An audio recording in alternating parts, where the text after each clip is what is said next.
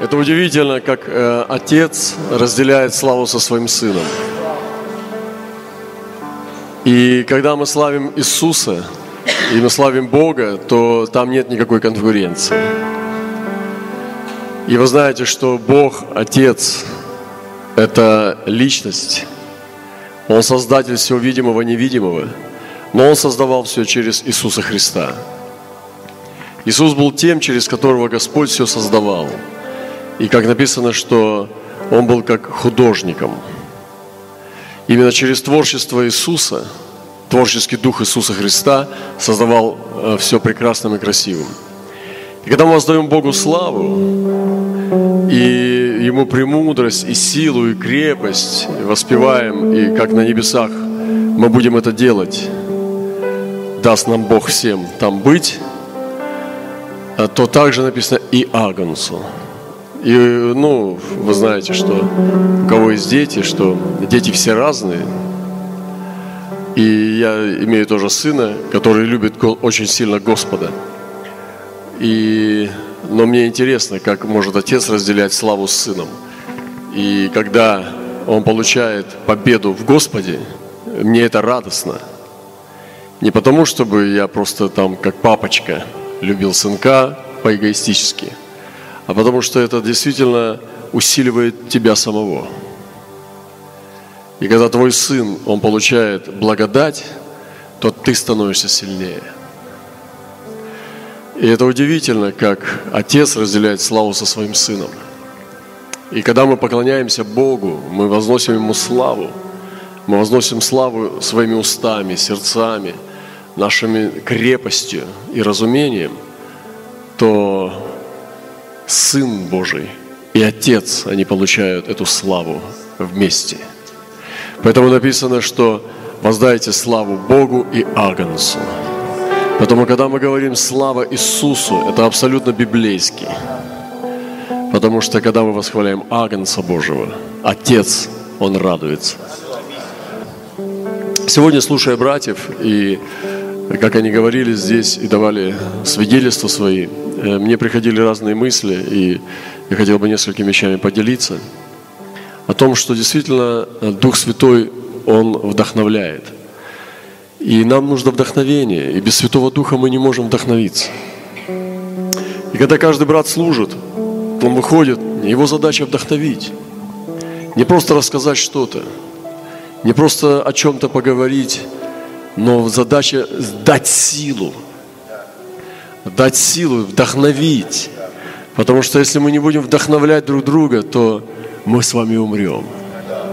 Потому что Святой Дух, Он всегда вдохновляет. И если это служение сейчас мне не удастся вдохновить, то, наверное, этот вечер напрасно прожит. Если мне не удастся в Духе Святом это сделать, чтобы вдохновить Божий народ на подвиги ратные, то тогда горе мне и грош мне цена. Поэтому старайтесь вдохновлять. Старайтесь сделать все возможное, чтобы друг друга усиливать. Не ослаблять, а вдохновлять. Потому что только Святой Дух может вдыхать дыхание жизни. И наше служение, оно должно быть вдохновляющим. Наше служение должно поднимать, оно должно всех усиливать.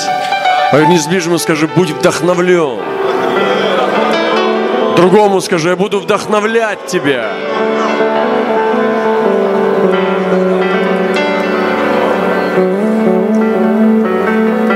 А третьему скажи, я буду для тебя вдохновением.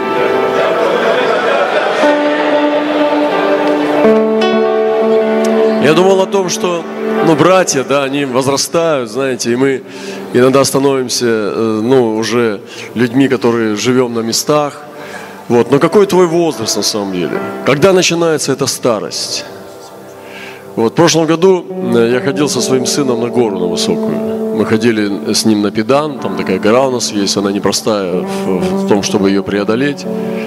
Вот это непросто. И он сказал, папа, я хочу с тобой. Я говорю, ну давай мы соберем молодежь, там пойдете. Он говорит, нет, я хочу с тобой. И это важно.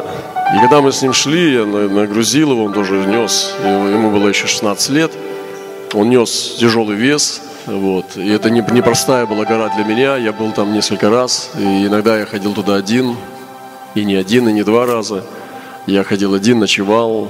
Однажды ночевал на самой вершине, в, самом, в эпицентре тайфуна. Вот, было очень страшно. Были раскаты грома и молнии, ливень заливал аж в палатке со стен брызгали брызги. Такой был шквальный ветер. Пришлось палатку привязывать веревками к деревьям.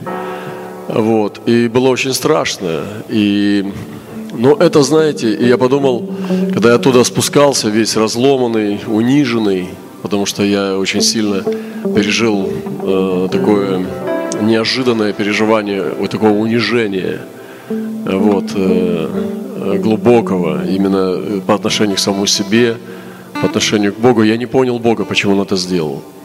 Но я подумал потом, да пойду-ка я еще. Да куда мне деваться? Мне некуда больше идти, Господь. Да, ты меня испугал, но я снова пойду к тебе. Я собрался и снова туда пошел. И я думаю, когда начинается старость, и какой возраст можно определить, что человек постарел. Какую бы цифру вы поставили, что ты старый? Какую бы цифру вы поставили, что человек постарел? Я думаю, что 20 лет достаточно. Я встречал 20-летних стариков, которые ничего не хотят, ничего не могут, у которых нет жизненного запала, у которых нет э, жизненного вот этого огонька. Встречал стариков 40-летних, и просто, ну, ты вспоминаешь, что они были живыми, 35-летних. Ты вспоминаешь, как они горели, а потом смотришь, что они такие скучные, с ними поговорить не о чем.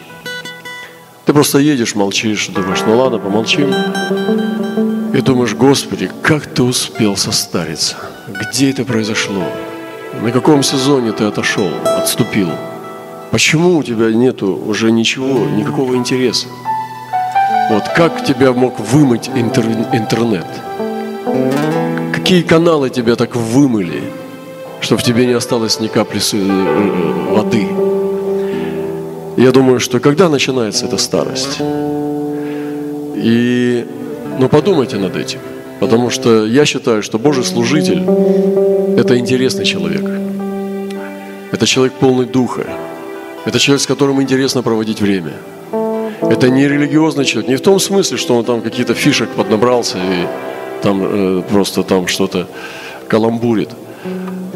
А на самом деле он богатый. Это человек, который развивается, он продолжает развиваться. Он продолжает самообразовываться, он продолжает работать над собой, он не деградирует. Вот. И на самом деле я хотел бы иметь таких друзей. Э, друзей, которые развиваются – которые очень огненные, сильные, опасные, которые очень горячие. Вот. И мне нравятся такие люди.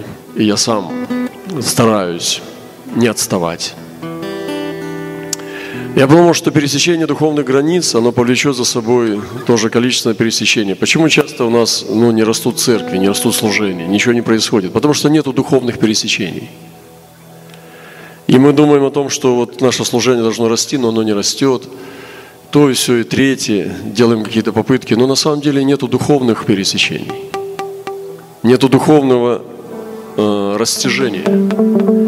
Духовно нет пересечения новых границ. А если ты не пересекаешь духовные границы, тогда и в физическом мире тоже ничего не пересекается. Вы знаете, для того, чтобы достигнуть какого-то результата, нужно сначала растянуть себя до этого результата. Ты должен сначала внутри себя решиться на новый рекорд, даже если это будет казаться физического рекорда. Но ты сначала принимаешь внутреннее решение, ты растягиваешь свой дух, ты растягиваешь свой интеллект, что ты соглашаешься страдать ради этого высшего результата.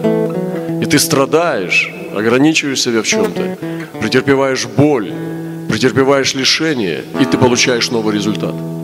Точно так же и происходит растяжение наших успехов, наших плодов. И если нет внутреннего растяжения, то сам по себе плод просто так не упадет, он не придет. Нужно прежде всего пересечь духовные границы. И сегодня мы здесь, я хочу вдохновить нас в этот первый вечер, чтобы мы приготовились к пересечению духовных границ.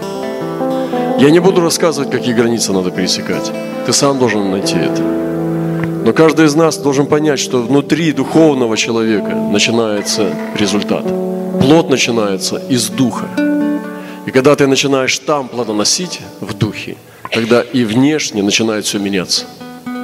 Потому что вначале было Слово, и Слово было у Бога, и Слово было Бог.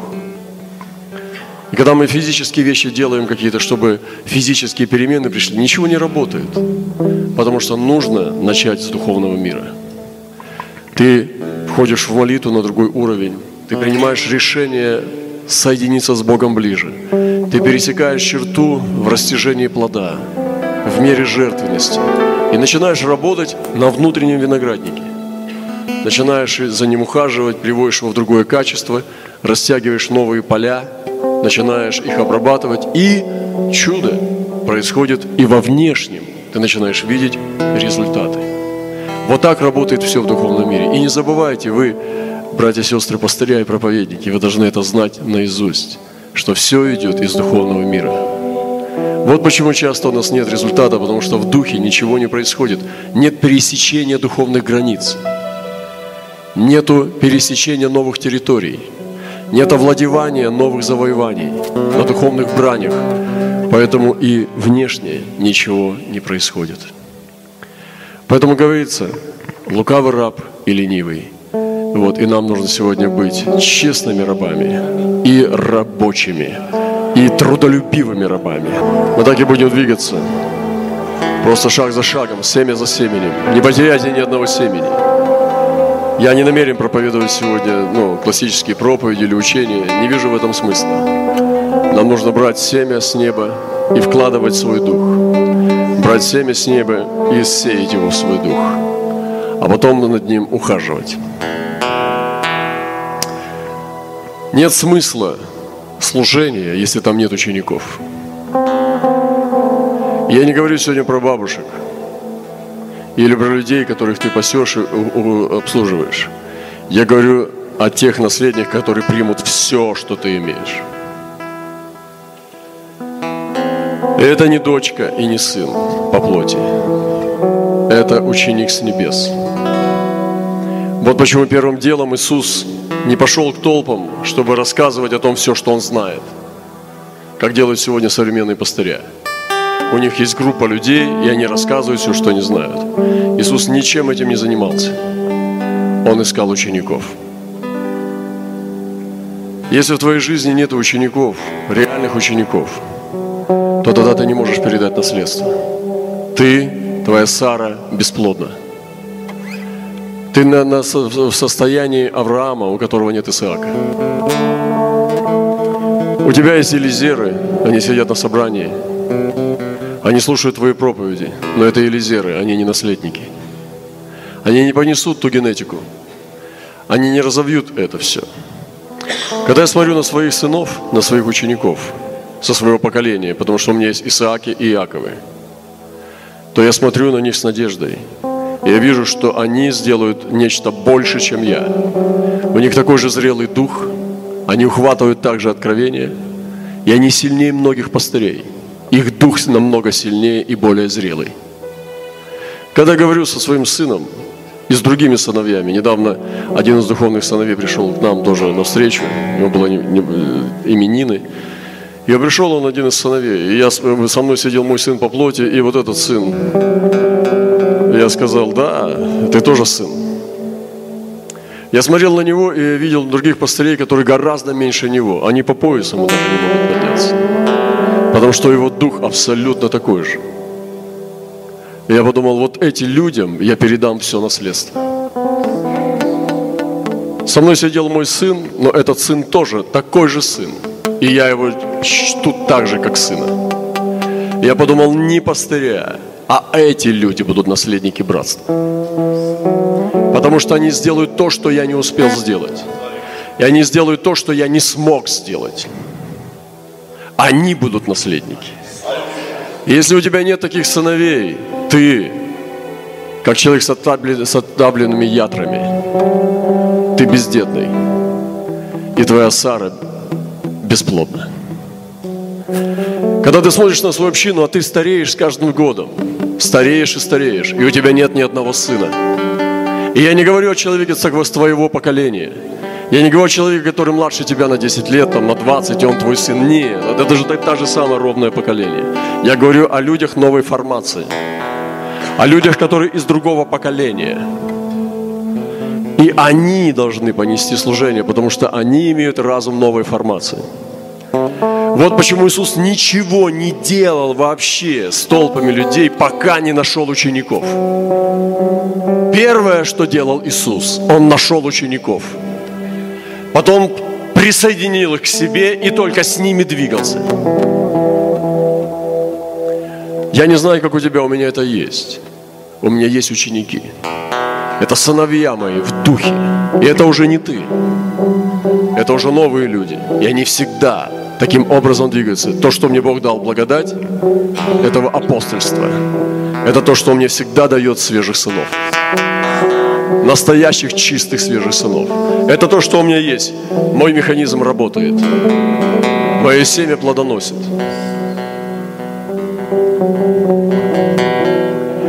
Вот это делал Иисус. Поэтому все брось и займись поиском учеников. У тебя может быть все, но если нет учеников, твоя жизнь бесцельна. Потому что Иисус сказал, идите и делайте учеников. Ты можешь пыжиться, насаждать церковь изо всех сил, ничего не происходит. Просто это, фу, туни, там ничего не останется. Забери на месяц пастыря, ничего не останется. Люди просто рассыпятся, будут плотскими и так далее. Но если там останется ученик, он будет делать то же самое, что делал ты. Если там будет ученик, он будет делать даже лучше, чем ты. Потому что ученик это не прихожанин, это сын или дочь. Поэтому я еще раз повторю, бросай все и ищи учеников. Если в твоей общине ты меня не разведешь. Я приду туда и посмотрю, что у тебя нет учеников. Все твои годы эти напрасно прожиты. И не прячься в пророческое, потому что это не пророческое. Ты рассказываешь сказки про пророческое, но это не пророческое. Пророческое – это евангельское. Пророческое – это по Евангелию. Пророческое обязательно держится слово. Покажи мне своих учеников. Дай мне своих сынов, я распознаю их, настоящие или нет. Возьму их за уши и посмотрю им в глаза. Они сыны или нет. И сразу будет видно, они имеют эту генетику или нет. Я благодарю Господа за моих сынов. У меня есть сыны из четырех поколений. Потому что Авраам, ну, вернее, три поколения следующих. Авраам, Исаак, Иаков и Израиль. Иаков – это Иаков, а Израиль – это отец 12 колен. Поэтому там четыре поколения выступает. Четыре всегда. Авраам, Исаак, Иаков и Израиль. 12 колен Израилевых. И это в совершенстве. Но ученики. И вот Иисус идет, приходит на землю – крестится Духом Святым, принимает крещение, крестится Духом в пустыне. Все, ученики. Первое дело, учени, только ученики. Набирает учеников 12 и начинает делать дела. Приближается к Голгофскому кресту. Но без учеников он не двигался. Он не был стрелок-одиночка. Он не был одинокий рейнджер. Он не был суперзвезда-помазанник. Иисус всегда двигался с учениками. Он всегда был обложен учениками. С самых первых дней своего служения Он всегда двигался с учениками. И поэтому не рассказывай мне сказки, что ты хороший пастырь, если у тебя нет настоящих сыновей учеников. У каждого апостола должны быть маленькие апостолы рядом. У каждого пророка должны быть маленькие пророки рядом. И они имеют такую же срамную структуру. Это прекрасно. Поэтому пересмотрите все свое служение. Возможно, оно просто пустота. Абсолютная, бессмысленная пустота. Я не говорю о твоей двадцатке там, об этих 20 человек. Возможно, там нет ни одного ученика. И та генетика, в которой ты двигаешься, она даже не пахнет, что там появится когда-нибудь ученик. Годы проходят. Один, два, три, четыре, пять. И нет ни одного ученика. Ты не нашел его в своем городе. Ты не нашел ее в своей стране. Ни одного ученика не нашел. Иди, брось все и ищи ученика. Как это делал Иисус. И Он шел и выискивал учеников. Нашел сказал, вот он, следуй за мной. И я сделаю тебя ловцом человеков. Шел Илья, бросил милость, следуй за мной. Шел Елисей, бросил милость, следуй за мной. Все пророки, они искали учеников. У них были школы. Это были ученики. И сегодня, когда я смотрю на церковь, и пастор рассказывает сказки с кафедры, а учеников таки нет. Какие-то женщины странные. Они молодцы все. Жена там на клавишах играет. А реальности-то нету. Ни одного ученика.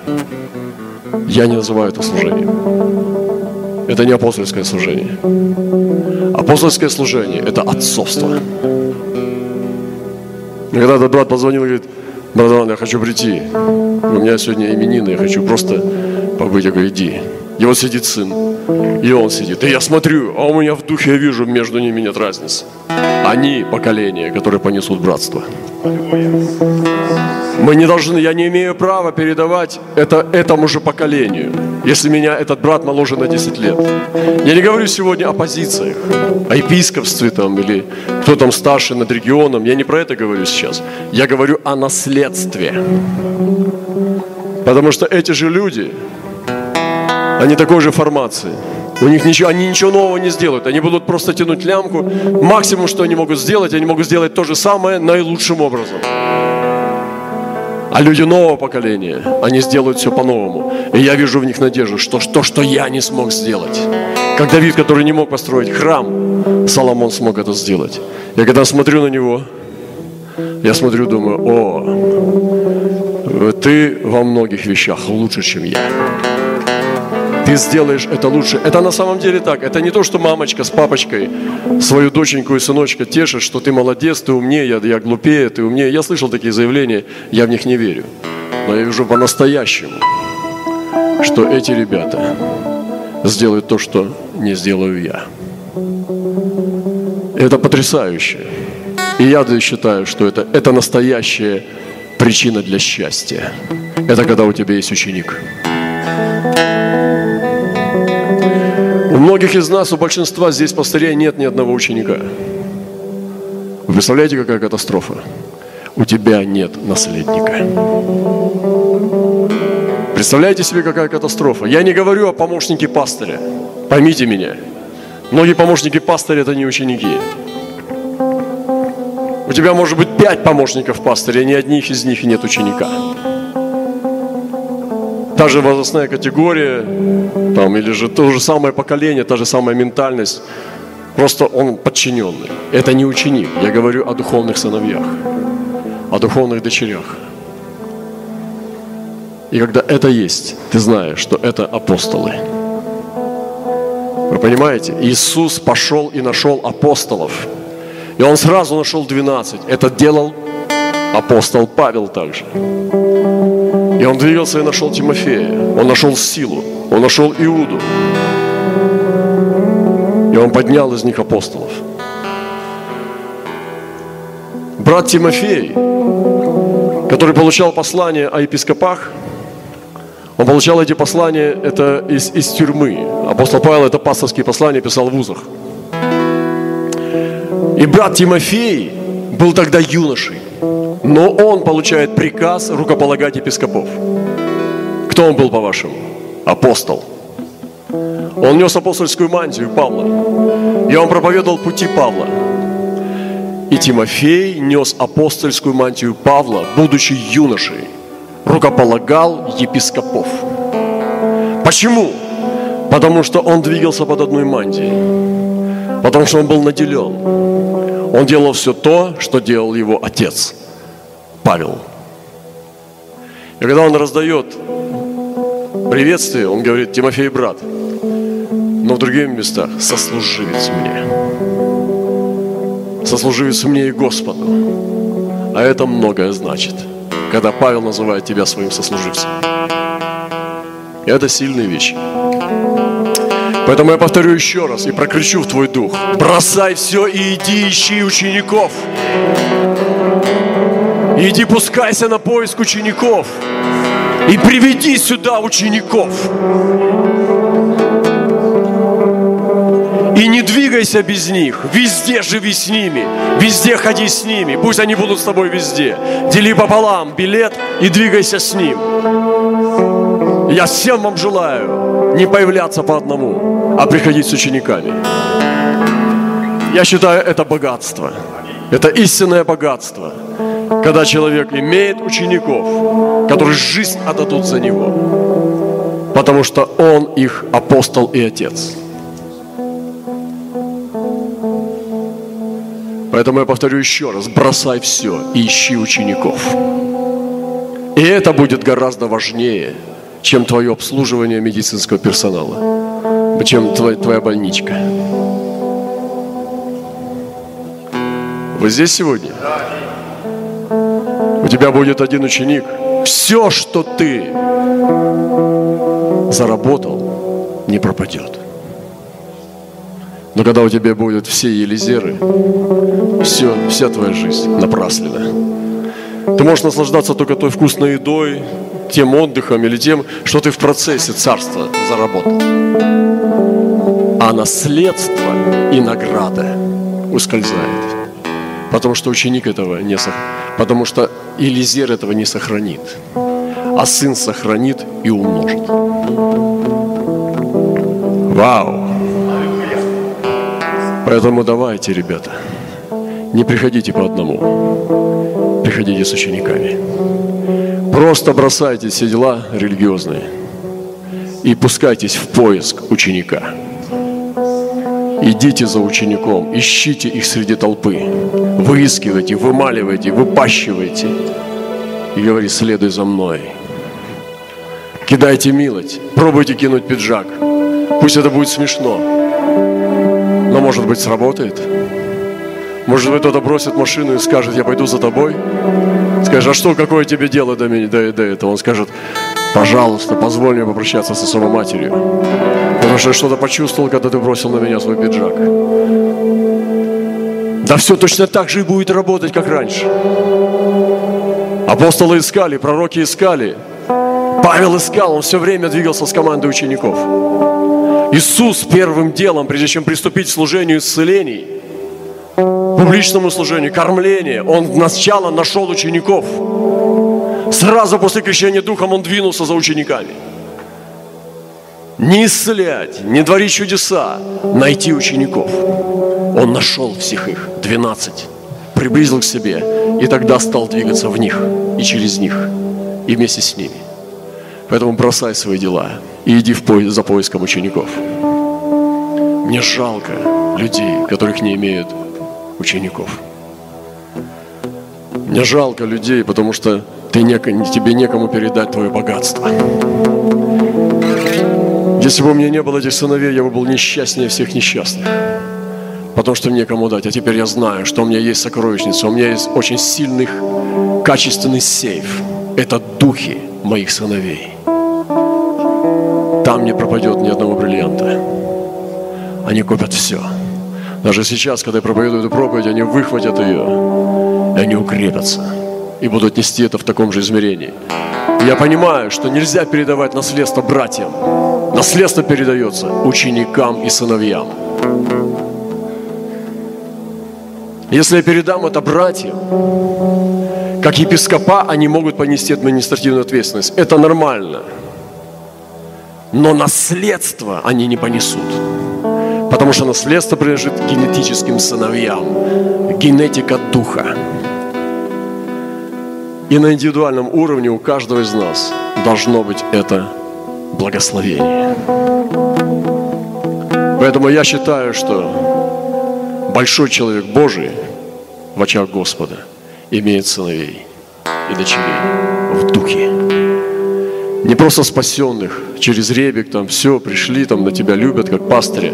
Это еще не значит ученик. Ученик это, который идет по стопам, который всю жизнь отдал Господу. Если ты сам, конечно, не отдал жизнь Господу, за тобой некуда идти. Потому что куда за тобой придешь, это только на работу.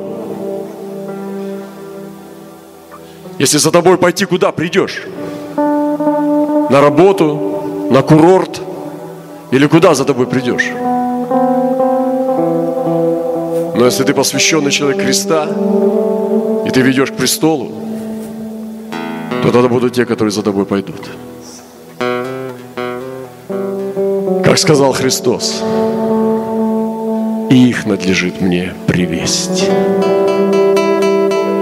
Есть овцы не сего двора, и их надлежит мне привесть. Куда привесть? Прямо к Отцу на колени. Их надлежит мне привесть. Господь, дай нам учеников. И я вижу всю бессмысленность жизни и служения, если в твоей жизни нет учеников. Я вижу бессмысленность такого служения. Как апостольского, так и пасторского, так и пророческого. Если пророку некому передать тайны пророчествования, горе ему. Он ушел, и нет его. Если апостолу некому передать тайны апостольства, я думаю, кому я передам это все? Эти слезы, кислые, горькие, сладкие слезы о пробуждении. Кому передам эти сладчайшие истории об этих помазанниках? Вот они, сыны. И они принимают, как птенцы, с великой радостью. Это не ребиковская закваска. Это жажда. Они будут пасти вас. Они будут пасти народы. Так дайте же ваших сыновей также. Дайте их царство. Найдите в своих городах, найдите на своих путях Духа, найдите на своих духовных реках учеников. Ведь Иисус сказал, идите и делайте учеников. Научите их всему тому, чему я научил вас. И я не говорю о трех бабушках, которые сидят на собрании, странных людях с, с, со сдвинутым светильником.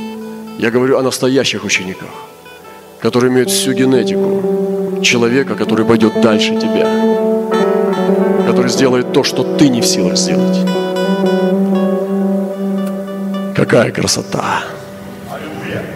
И я еще раз повторю, бросай религиозные движения и ищи учеников.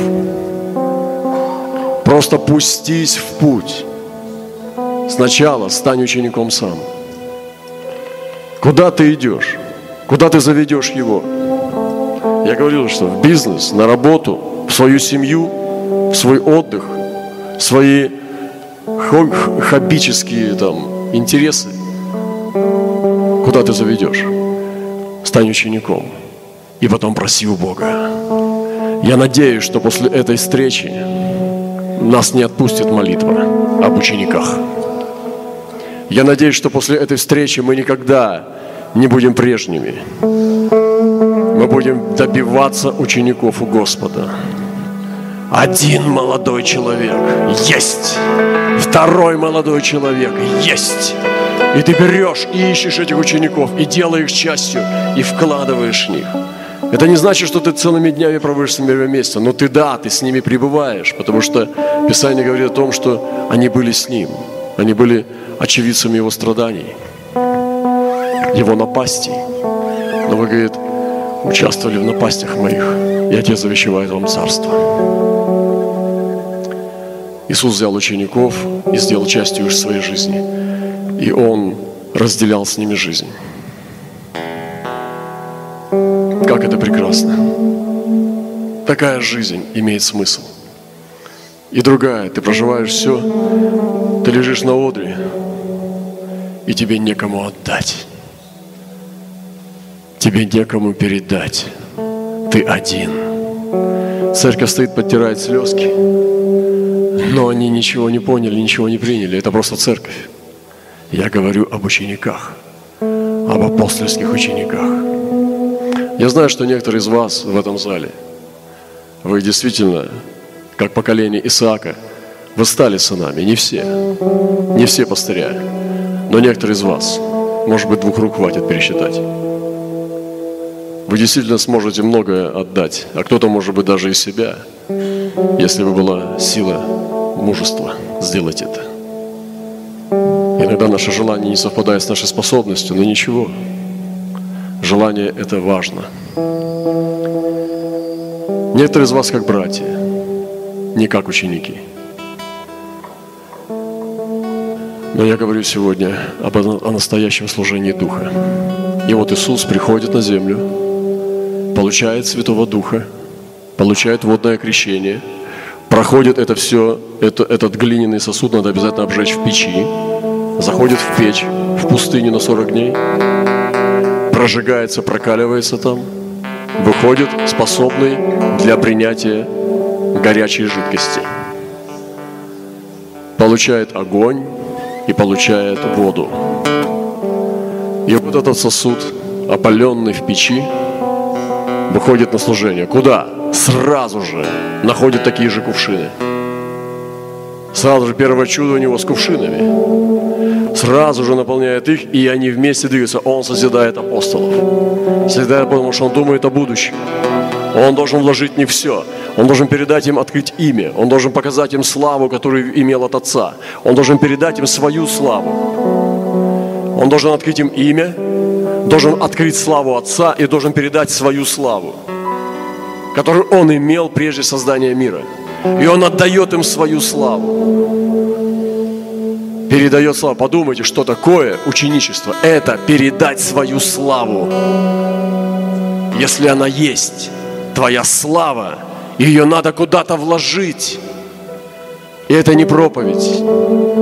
Это наделение, настоящее разделение, наделение, преломление жизней, растирание муки в воде, а потом в огне. Вот что такое ученичество. Откровение – это один из ингредиентов. Жизнь, сама жизнь. Это важно. И вот Иисус разделяет себя с ними. И потом они повторяют его путь. Все становятся мучениками. Вот что сделал Иисус. Он отдал им свою славу. И они стали Иисусами. Каждый из них, я уверен, как Петр, он повторял путь Иисуса – Андрей, Иоанн. Они все смогли повторить путь Иисуса. И они пошли за Евангелие на смерть. Это что? Да это то же самое. Только он был избран быть первым. Они были Иисусами. И это откровение, которое мы слышали сегодня, но верное. Он сказал, он не Иисус, но он Сын Божий. Это абсолютно верно. И там было сказано, он не Иисус, мы его знаем, но он Сын Божий. Да, я Сын Божий. Мы сегодня мало еще понимаем, что такое идентичность. Мы сегодня от страха боимся думать дальше о себе. Но я, брат, тоже хочу только одно сегодня, чтобы мы запомнили этот вечер. Все остальное пустота, если нет учеников. Самое главное – это ученик – иди, пустись в поход за поиском учеников. Ищи не в городе, ищи не в крае, ищи не в регионе, ищи на путях Духа. Там, где ты обитаешь, или это пустыня, или маленькая дорожка с трех шагов, как в камере, или это поля Иорима, или горы Барсовы. Я не знаю, как ты обитаешь, как двигаешься ты. Но ты можешь учеников найти именно на путях Духа. И если они у тебя там есть, найди их. Если их там нет, расширь площадь для поиска. Потому что твои пути должны быть славными. На путях Божьего человека должны обитать прохожие, должны обитать поселенцы, должны обитать ученики. У некоторых из нас никогда в жизни учеников не было. Они даже не знают, что это такое. Им дали брата, который им подчиняется, но это не ученик. Сын в вере. Вот Тимофей, и Павел говорит, истинный сын в вере. Истинный сын в вере. Истинный сын в вере. Истинный сын в вере. Вы знаете, жить уже не напрасно прожита жизнь, когда есть истинный Сын в вере. А если нет, Елизеры. Это серьезное слово, и оно могущественное. Нам нужно найти учеников. И я вам просто прошу вас, начните работать на эту тему всей своей жизни, всеми силами души своей, всеми силами своего духа бросьтесь в поиск ученика. Передайте ему все самое светлое с небес, что у вас есть. Отдайте, не скупитесь, передайте ему самое лучшее ваше Божье. Вложите в него самое чистое и прекрасное что только вы сможете, и отпустите его дальше. И он сделает то, что вы не успели сделать, или то, что вы не в силах сделать. Давид не мог убить Семея. Он обещал ему. И у него была минутная слабость, когда он вернулся, ему было сразу его убить. Когда этот пес увидел, что он в хорошем настроении, и быстренько подполз со всеми вместе, когда ему дарили подарки, что Давид вернулся. И тот подполз и говорит, ой, сейчас вот прости. И тогда братья ему говорят, ну-ка убей этого пса. Давид говорит, что вам и мне, сыны Саруины, что вы делаете с ныне мне наветниками? И он понял, что он сделал ошибку. Это была минутная слабость, надо было убить. А потом понял, что в царстве он будет большой проблемой при Соломоне. И сказал Соломон, я сделал ошибку. Ты должен его убить. Не спусти его в могилу в мире. Убей его. Давид не смог, а Соломон смог. И такие сыны сделают то, что мы не можем. Аллилуйя. Скажите, ученик. Давайте будем просить у Бога откровения об учениках. Может быть, у кого-то есть кто-то на подходе, у кого-то есть кто-то зачатый в чреве, у кого-то есть ученик, которого ты бросил и кинул. Вы знаете, послушайте, я одну историю вам расскажу. Однажды у апостола Иоанна есть такая легенда. Послушайте внимательно. Есть такая легенда, что у апостола Иоанна был один ученик. И он вкладывал в него самое лучшее. Иоанн, последний апостол. И когда он уже был очень пожилой, где-то ему было 90 лет, когда он умер, этот ученик у него отпал и стал бандитом. И однажды апостол Иоанн двигался со своей командой куда-то, и на него напали разбойники. Разбойники схватили его, чтобы ограбить, и привели его к атаману. И когда апостол Иоанн увидел этого атамана, это был тот ученик-отступник, он был главарь банды. Тогда Иоанн подскочил и побежал за ним, и закричал, «Стой, сынок!» И тот от него бросился на утек и побежал от апостола. Иоанн как мог бежал, догонял его и кричал, стой, сынок. И тот упал, разрыдался и вернулся в лоно спасения. Может быть, у кого-то сегодня есть такой ученик, который отпал, и вы не дали ему есть, когда ему надо было дать есть. Больше волновала своя собственная жизнь. Сегодня нам нужно это вернуть. Давайте мы попросим у Бога откровения сейчас об учениках и уедем с этим заданием. Это задание гораздо больше, чем просто эмоция на этой конференции. И в следующий раз, куда бы вы ни приехали, привезите с собой ученика. Хотя бы одного. Езжайте не один, не с женой, а с учеником.